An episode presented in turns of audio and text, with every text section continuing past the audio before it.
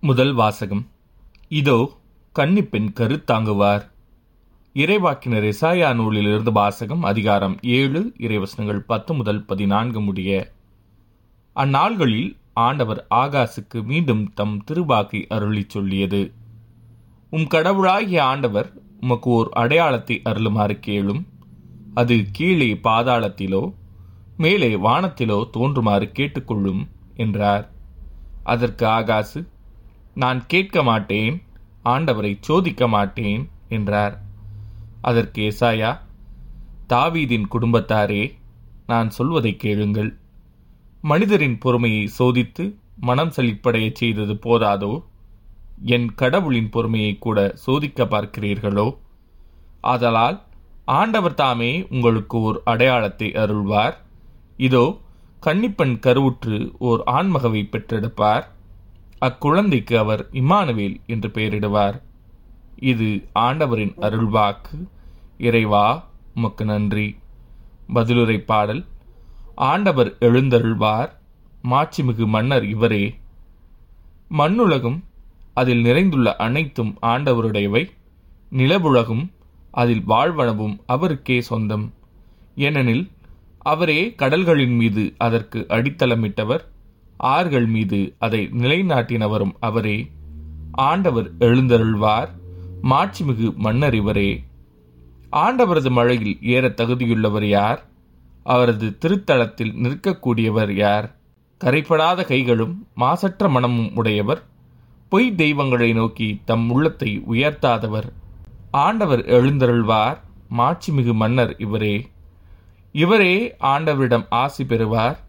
தம் மீட்பராம் கடவுளிடமிருந்து நேர்மையாளர் என தீர்ப்பு பெறுவார். அவரை நாடுவோரின் தலைமுறையினர் இவர்களே.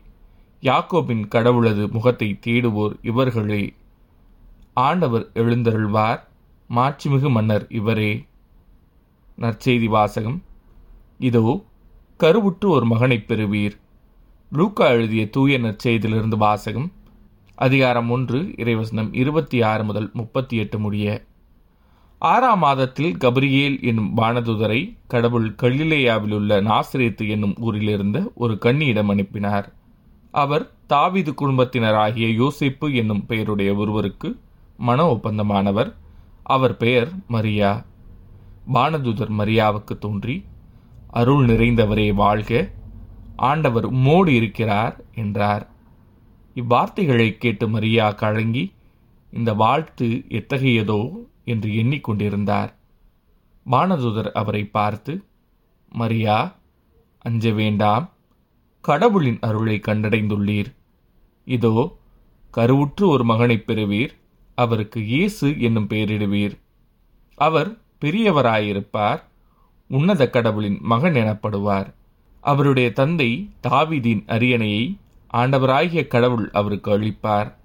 அவர் யாக்கோவின் குடும்பத்தின் மீது என்றென்றும் ஆட்சி செலுத்துவார். அவருடைய ஆட்சிக்கு முடிவே இராது என்றார்.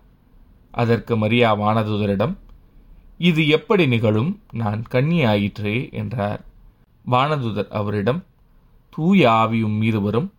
உன்னத கடவுளின் வல்லமை உம்மேல் நிழலிடும். ஆதலால் உம்மிடம் பிறக்கப் போகும் குழந்தை தூயது. அக்குழந்தை இறைமகன் எனப்படும்.